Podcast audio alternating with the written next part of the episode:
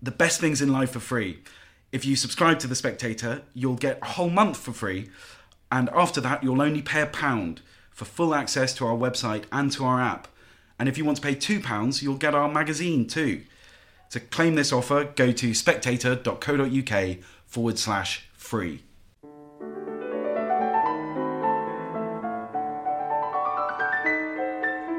Hello and welcome to Table Talk, the Spectator's food and drink podcast. I'm Olivia Potts, and today we're delighted to be joined by Ewan Venters, the former Chief Executive of Fortnum and Mason and now the C E O of Artfarm and Houser and Worth. Ewan is launching Artfarm's first London venture combining food, drink and art, and very shortly it will be the revival of the historic Mayfair landmark, the Audley. Ewan, welcome to Table Talk. Hello. So, Ewan, we'll start where we always do, at the very beginning, and ask you, what are your earliest memories of food? I think I have two clear memories, actually. You know, I was born in Scotland, as you know. I, I grew up a lot of time with my grandmother in a fishing village called Pittenweem on the east nook, the east coast of Fife. And there were sort of two very strong, evocative memories of food. And one was going down to the harbour and seeing the boats coming in, and the fishermen sort of throwing my brother and I a few uh, fish for us to take back up to my grandmother's kitchen. And I seem to remember, you know, a lot of flatfish, you know, lemon lemon sole being carried up, and, and watching my grandmother fillet fish and, and cook delicious things with it. Uh, that was one strong memory. And then the other was making marmalade. You know, the Scots are, are very famous for their, not for their oranges, but for marmalade making, several mm. oranges. And I just, I can tell you now, I can smell it. I can see her, I can see the stove, the pot, and I've got the smell in my nostrils now. It's it's amazing just how, you know, forty-five years from when I was first watching her make marmalade, it, it, it's as strong today as it was then. And is that something you've inherited? Do you make your own marmalade now? No, not, not so much. I mean, lots of family and friends, funny enough, do make. Uh, I mean, I live in London mostly, and um, even my London neighbours make marmalades, you know. So, um, uh, no, I don't need to make marmalade so much myself, but um, but I do love baking and I do love cooking. So, you know, that's certainly um, stuck with me all my years. Great. Uh, I don't know how good I am, but but I love it. And was that something that she involve you in, or were you a mere spectator? What what was your role in your grandmother's kitchen? Oh, I think we, there was no chance to be a spectator. I mean, we were, we, my brother and I were always, you know, involved in some capacity, you know, whether it was washing pots or cleaning up or, or actually helping her. So no, it, there was no time for being a spectator. It was very much hands-on, even at the sort of tender age of, you know, five, six, seven. But we were keen, you know, we were keen as mustard. And in fact, we would sometimes come up from the, the harbour with, you know, hands full of fish, and, and then head back down again and see if we could chance a luck the second time. And uh, so I think uh, sometimes I think we, we really were feeding, you know, quite a lot of people with uh, the quantities of fish that would come. But but great, you know, great memories, great, really fond childhood memories of food in that context. And the meal times that you had together as a family, were they important? Were they were they rushed? What what were they like? What was it like sitting down together as a family? Yeah, I think I always we were brought up in a you know where you know eating we, we called it tea in Scotland. You know, it was like tea time. So you would have your tea at five thirty or six o'clock or something. And yeah, every conceivable opportunity we would all absolutely all eat together. I'm sure it wasn't some idyllic picture postcard of, you know, grand dinners that lasted hours. I'm sure it was a bit faster than that in reality. But but no, people weren't in a rush. I mean, you know, if the weather was great, I suppose we were all dead keen to get out and go walking and, and on the beach and so on. But but it was it was a happy time. I have strong leisurely breakfast memories, you know, Sunday, going to church on a Sunday and, you know, coming back. I was brought up as a Catholic, and my mother was Catholic, and, and we'd go to church and then come back. And my father wasn't um, particularly re- religious at all. So he would have the duty of making sure that there was a fantastic cooked breakfast ready for when we would return. And that was always a great occasion, you know, for an hour or two hours where we would all sit and chat and, and feast and read the newspapers and, you know, talk about what was going on in everybody's life. And so Sunday lunches, Sunday sort of late breakfast, early lunch was a kind of a strong childhood memory. And what about school food? Were they happy memories? Yeah, I don't see. I uh, yes, I think they were fine. I don't. I don't particularly. I mean, look, I've been an entrepreneur all my life, and when, from the age of about seven or eight, I was, you know, running the school tuck shop. You know, the the illegal tuck shop in the school grounds. So I don't think I probably stood around for lunch much because I was always there was always something on my mind about how I could sell some stuff and. and sell chocolate bars, et cetera, et cetera. So no, but actually I think school food, you know, I was part of a generation that we did get free school milk and we had proper dinner ladies who actually could cook.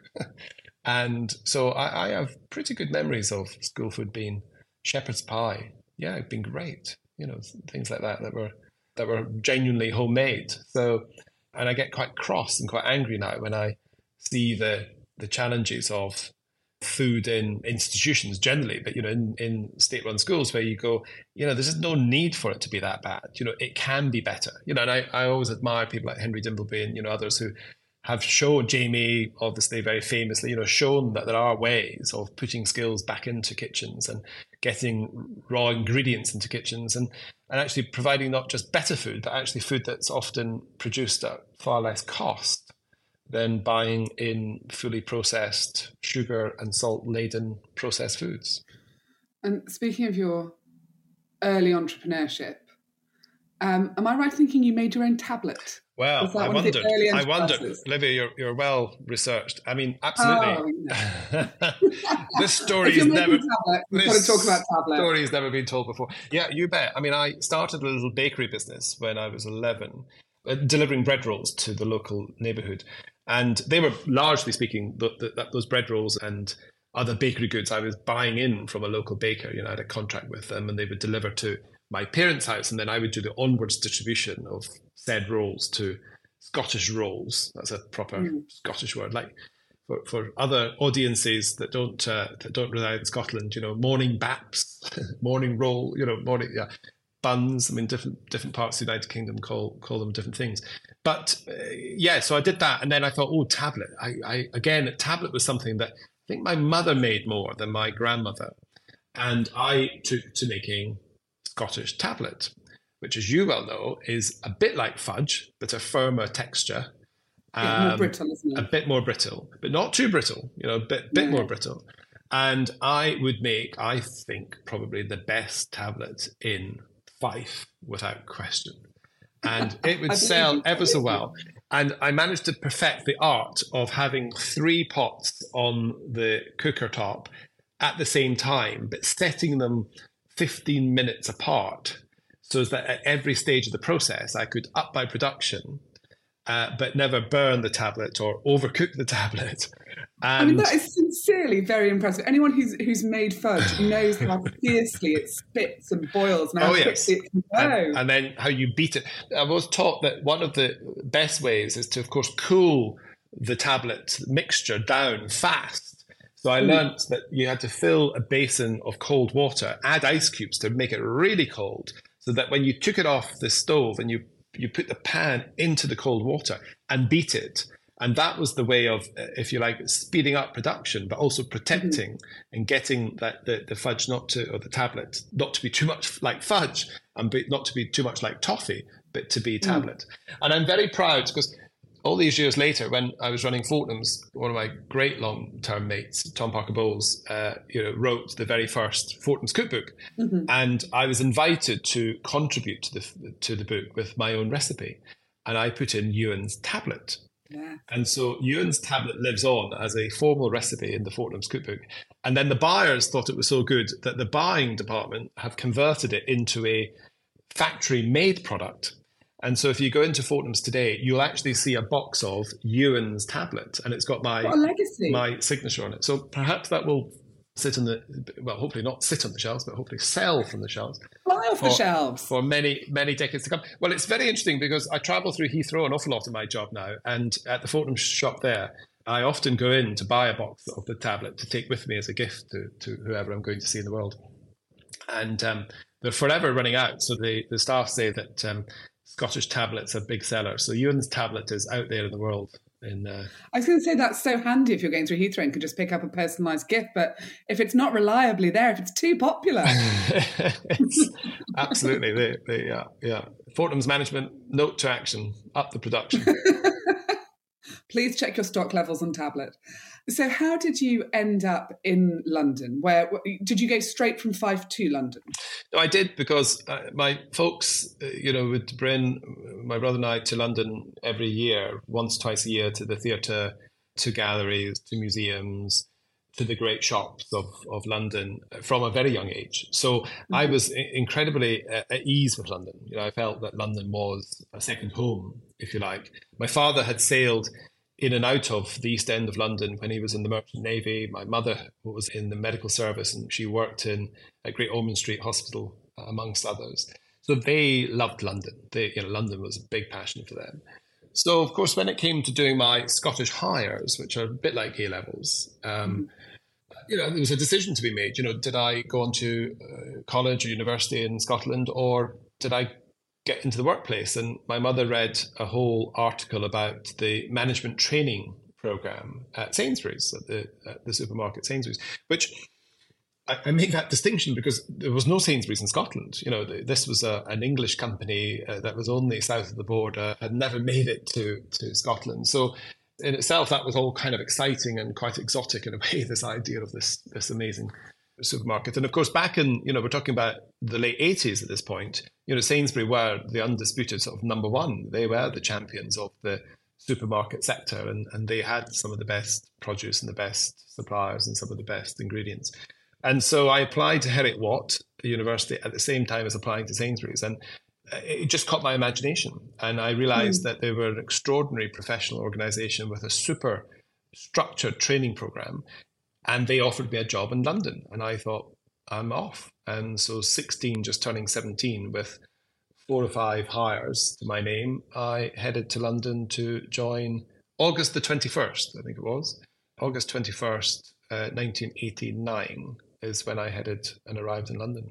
And have so sort just of... just passed the anniversary of it. I've, yeah, sort of, yeah, exactly. And it's sort of mm-hmm. never left since, you know, not really. I mean, I had a little bit of time mm-hmm. in Yorkshire for a year or two, but, but broadly speaking, I have lived in London ever since.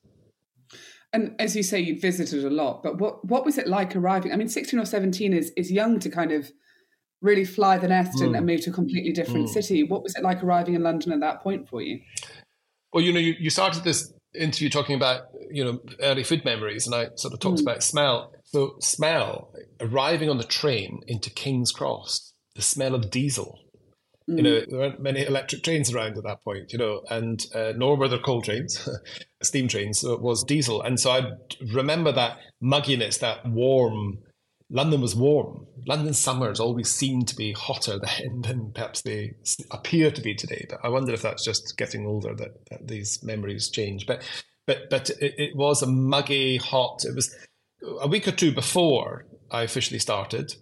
I had a lot of cousins. A lot of my cousins lived in London. So the, the transition was not as tough because I was coming to a city that I knew a bit about. I was familiar with the transport.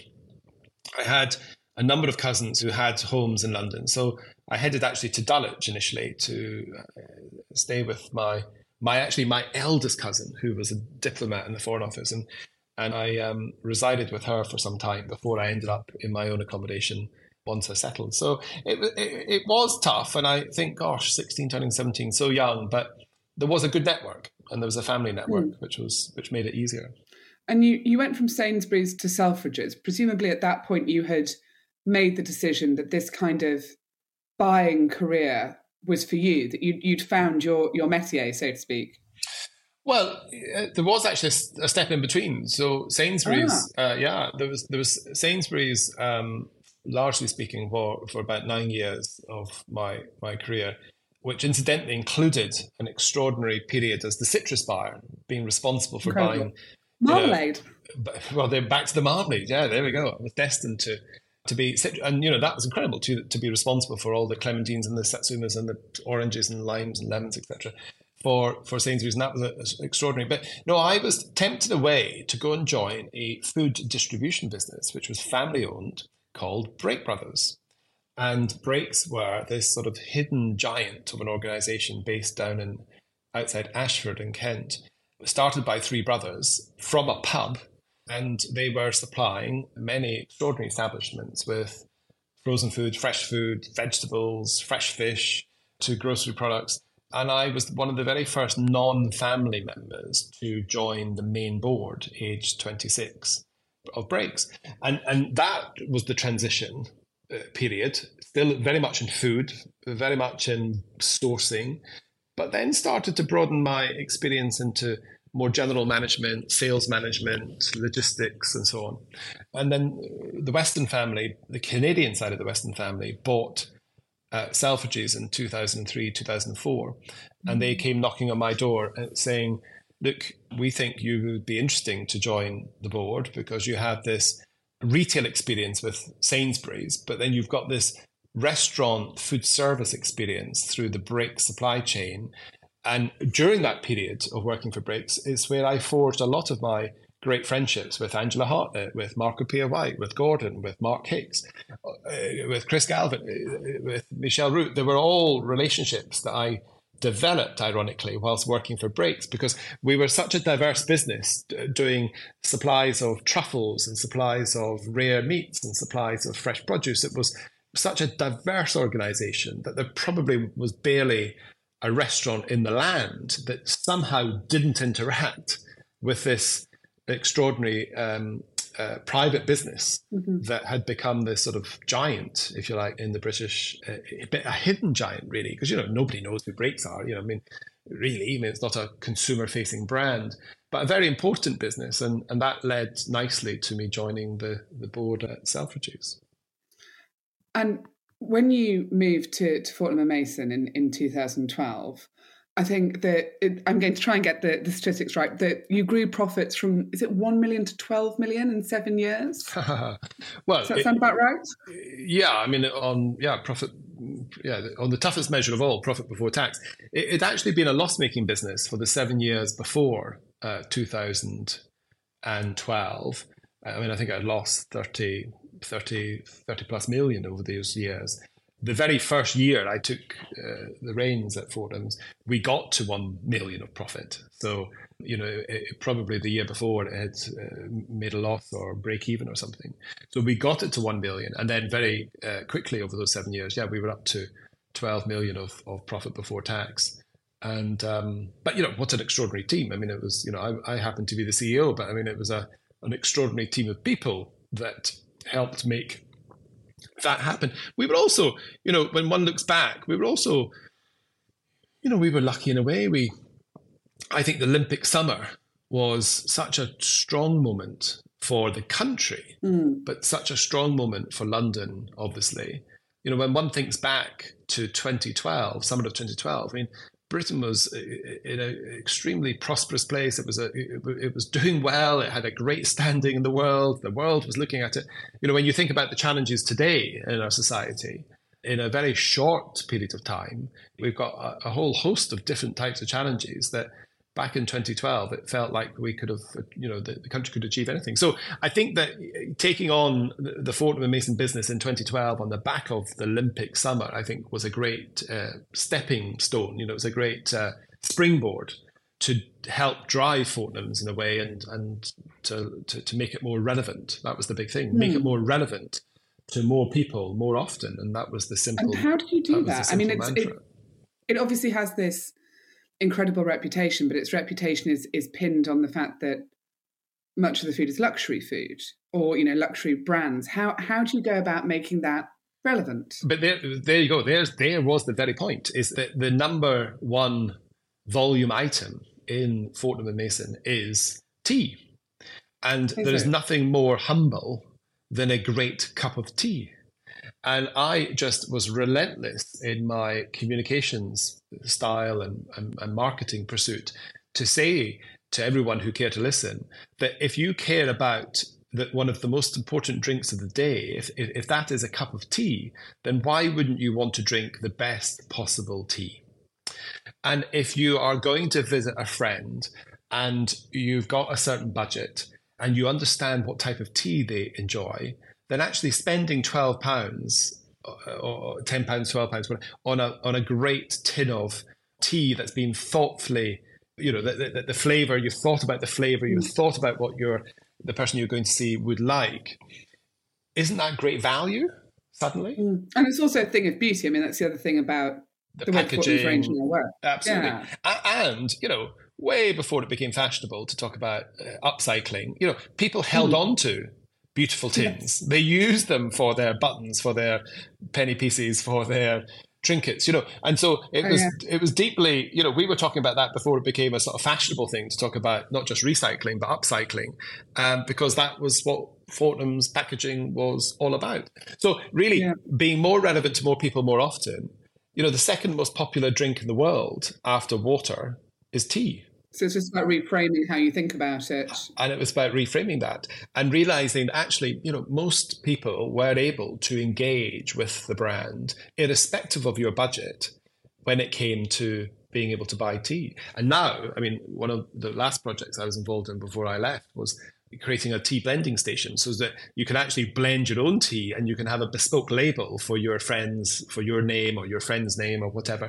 And that can be registered on a, in a database, and then you can reorder it online and, and make that whole, ex- elevate that whole experience to become a very personal thing. And as I understand it, that continues to this day and I think is very successful. And while you were there, you launched the, the Fortnum and Mason Food and Drink Awards, which have become sort of icon in the, the food and drink world. I think, I, I, I, I think I'm talking to an award winner, am I not? I mean, I, I think I, it's far from me to say, but I do hear the judges have excellent taste. um, they have mediocre taste in the years I'm shortlisted. Excellent taste in the year I win. How did that change the way people interacted with, with Fortnum's and with you? It, because it has become sort of bigger than itself almost. Well, it was uh, the, the idea was very simple. I had been a judge at the Glenfiddich Awards, and you know, for those who are a, a bit of, of my vintage and older, will remember the Glenfiddichs fondly, the, the whisky company who had a vision at some point to want to recognise excellence in the world of broadcasting, writing uh, around the subject of food and drink. But at some point, the sponsors, the Grant family, decided to call time on on the Glenfiddichs. And so I, I, Lindsay Stewart, who we all know very well in the food world, was really one of the one of the anchor people at managing the Glenfiddich award process. So we, Lindsay and I, had lunch on a number of occasions and said, wouldn't it be great to resurrect the Glenfiddichs? And then I arrive in Fortnum's August uh, twenty twelve. We have lunch within the first week or two. And I said, this is the moment, Lindsay. We should resurrect the Glenfiddichs. And then between us, we both went, but why on earth would we resurrect the Glenfiddichs? Why wouldn't we call it the Fortnum and Mason Food and Drink Awards? Mm. After all, Fortnum's has been in the food business for well over three hundred years. So I think has a right and a respect and a, and a, a status by which its brand name, it can be associated with excellence. And so we took the model of the Glenfiddich Awards, independent judges each year. I would chair the meeting, but I would not have a vote. So it wasn't about the company deciding who should win. It was about these six strongly minded independent judges from the food and drink world, who each year would go through the process of reviewing the nominations. And now it must be, I think, fast approaching its twelfth year. So, you know, isn't that fantastic? But but it was also just a great way of engaging the community. You know, we're all in a community, food and drink, but in this food and drink community. And actually everybody in the community wanted an excuse to come together, wanted an excuse to come and, you know, break bread and, and share great experiences and scrutinize and challenge what people were doing in broadcasting and in writing, and to celebrate those people who mm-hmm. were doing it extremely well. And it is a lasting legacy. It, I can see absolutely no reason why it still won't be going in twenty or thirty or forty years' time. You know, look at some of the great prizes of the world, from, you know, the Booker Prize to the Turner Prize to, you know, music industry prizes. You know, they, many of them have been going for decades and decades. And I think the, the Fortnum and Mason Food and Drink Awards will continue. I was very proud, um, as I was leaving, my then chairman, Kate Popley, said, you know, what next for the wards, Ewan? What do you think we should do when you leave? And I said, but look, you know, one of the uh, the, the most adorable chefs who everybody loves, who everybody adores, has no not a bad word to say, uh, uh, is, of course, Angela Hartnett. Mm-hmm. And I said, why don't you ask Angela, who had been a great friend to me, but a great friend to Fortnum's, why don't you ask Angela to become the new chair of the process?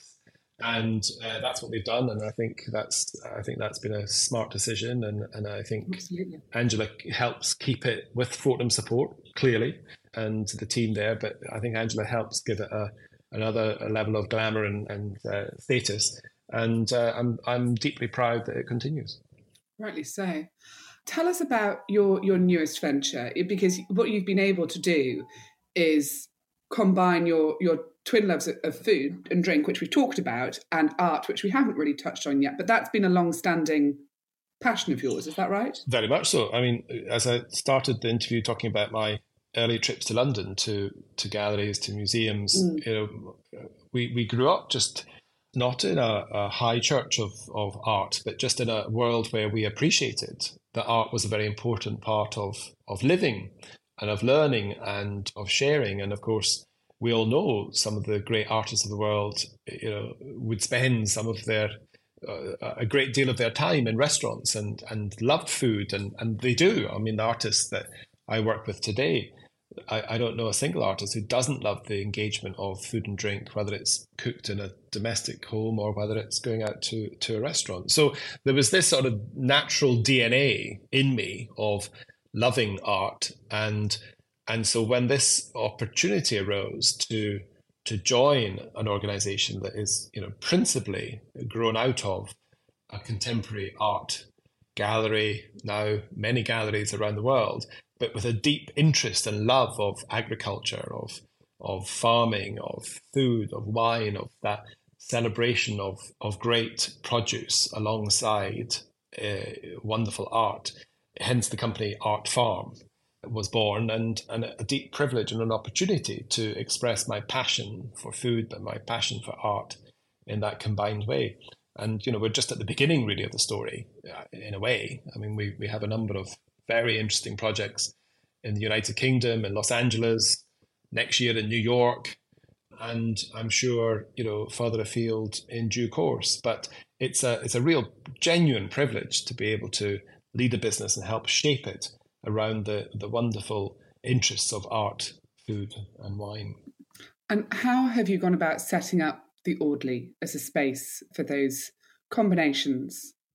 Well, I mean, firstly, uh, as I've alluded to, it's a team, uh, teamwork, mm. you know, extraordinary teamwork. But, the, you know, we had the vision to say, uh, we love the architecture of the building, we love the Audley building. And uh, that was the n- number one thing, that the building had great history and heritage. It opened in the eighteen eighties as a as a public house, as a restaurant on the first floor, and in fact as a hotel in the upper floors.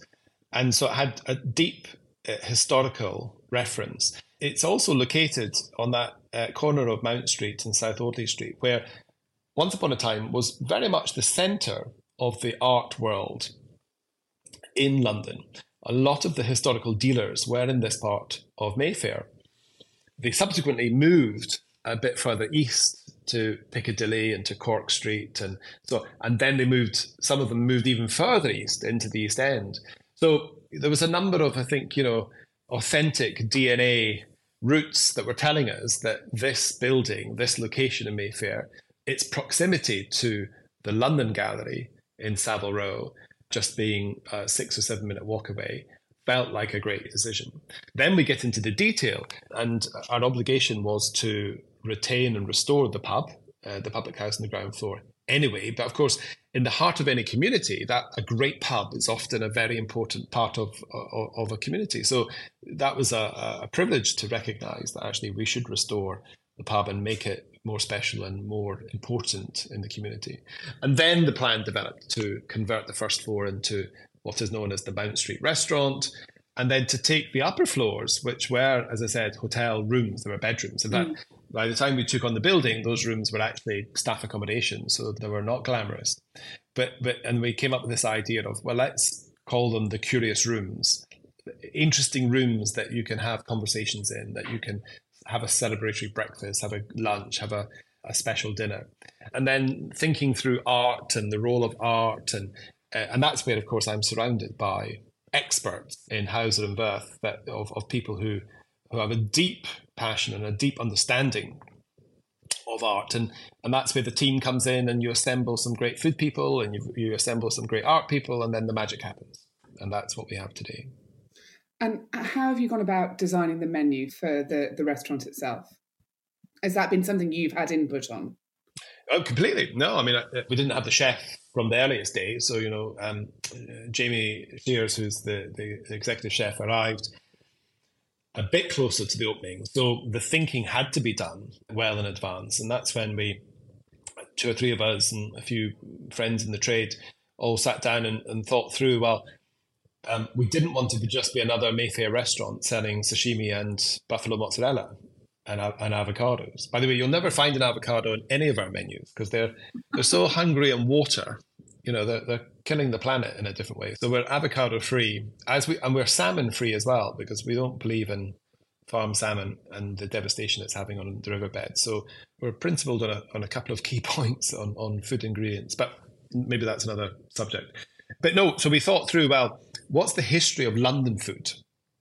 When this uh, pub and restaurant opened in eighteen eighty, you know, what would have been available? And that's when you start thinking, well, actually shellfish, oysters, lobsters, eel, you know, from the River Thames, blancmange, the Chelsea, the Chelsea bun, you know, the history of the Chelsea oh. bun, the bun bakery in Chelsea, and well, what was it? The spices and the, the, you know. So you then start to work through breaking those stories down. Mm. Pie and mash, a very ordinary item. So the lobster pie, which is the kind of the most Instagrammable dish you see from this restaurant by our clients, by our patrons, is the lobster pie. And of course, it's pie and mash, basically. But lobsters, because they were very cheap, they weren't seen as the luxury food that they are today. And so that was the genesis of how we took a, a simple London pie and mash story, took the lobster ingredient that was prevalent back then and, and created this fantastic dish that, that tastes delicious but looks great. And that's how the menu and how the, the genesis of the menu um, has developed.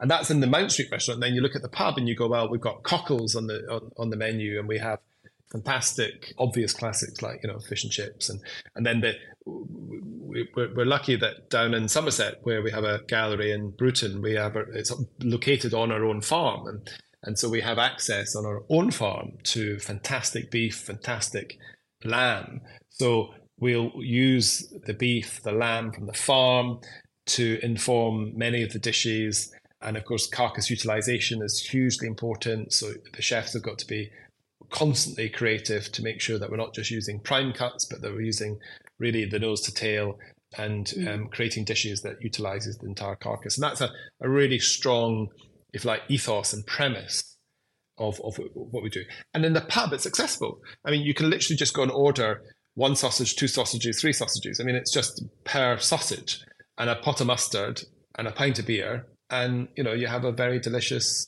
wholesome, healthy, Uh, affordable lunch. And when you're eating out, but not not in one of your places, where where do you like to eat in London? Well, I'm um, or not just in London. It doesn't have to be London. Doesn't just have to be London. The yeah, whole world. Exactly. Where do you like to eat, Ewan? Where do I like to eat? All look, I think we all have. Um, I always think that we have favourites of where we love to eat because of our memories of certain dishes. I guess when you're lucky enough to eat out quite a lot, I think that's what drives my, you know, decision making about, mm. you know, where I might want to go. And and I think that's a, that bears quite a sort of strong influence. So, you know, for sure in London, you know, I'm a, a great fan of the River Cafe, for sure. And there's always, you know, the panna cotta is something that's adorable, or the, you know, the... Uh, you know, just when you're on the spot, you start to think, well, what is that like? But, you know, that, that, that well, their mozzarella is actually pretty fantastic because it's flown in twice a week and it comes with, you know, or their, you know, the white peaches in the season with the, the ham. Mm. Or, you know, Angela, talked about Angela, but Murano, Cafe Murano, you know, has the most delicious in the autumn ossobuco with risotto milanese. You know, that's just a, divine thing to go and have, you know, and that's a great thing. So I suppose really, yeah, I've just been in Cornwall and went to the Mariners, to Paul Ainsworth's place, because I know that the, that he does this extraordinary um, uh, starter that's a chicken, sort of a deep fried chicken that's got some delicious sauce, and yeah, so it's just, you know, and, and that's on the menu every summer. So whenever I'm in Cornwall, that's a big trip to go and to have that chicken dish. So I think we're a bit like that, really. You know, Mark Hicks with his Sussex Pond pudding, you know, down mm. in his Dorset restaurant in the right season. You know, that would be something that you I would drive out of my way for, you know, et cetera, et cetera. And to finish, we ask all our guests the same question, which is, what would your desert island meal be? It can be as complicated or as simple as you like, but what would be your ultimate meal? Well, if it was in the right season, I would have white truffle risotto. Mm. Quite simple to do. Could do that on a desert island, just a bit of heat, pan. It's a, it's a, it's a one-pan dish, isn't it? That's a good thing. If I had a bit more cooking facilities, then I guess lobster and chips with homemade mayonnaise has to be one of those sort of iconic. And then I have a fond love of lemon posset, Delia Smith's lemon posset recipe. My husband's favourite. So I reckon I could probably do white truffle starter, lobster and chips as my main, and lemon posset for my pudding. So that, that, I think that's a pretty good combination. And if we were going to somehow provide you with um, with accompanying drink of some description, what would you have? Oh, I think a proper ale. We underestimate the power of a good ale with food. Mm. I think we all jump to fine wines, and uh, which is, of course, fantastic. But I think a, a great beer, a, a light ale, or, or indeed a, a proper a proper dark beer, you know, it, with with food can often be really rather rewarding. And and I think on the desert island, you'd need something a bit more substantive than just a glass of wine. Something thirst quenching. Yes. So I think a good ale with that delicious Last Supper. And then to finish, a cup of Fortnum's tea. Preferably Royal Blend. Ah, ideal. Ewan, it has been a complete pleasure to have you on Table Talk. Thank you so much for joining us. Thank you very much. Thank you for joining us on the Spectator's Food and Drink podcast. For more recipes, food history, stories, and drinks, you can head to the Spectator website.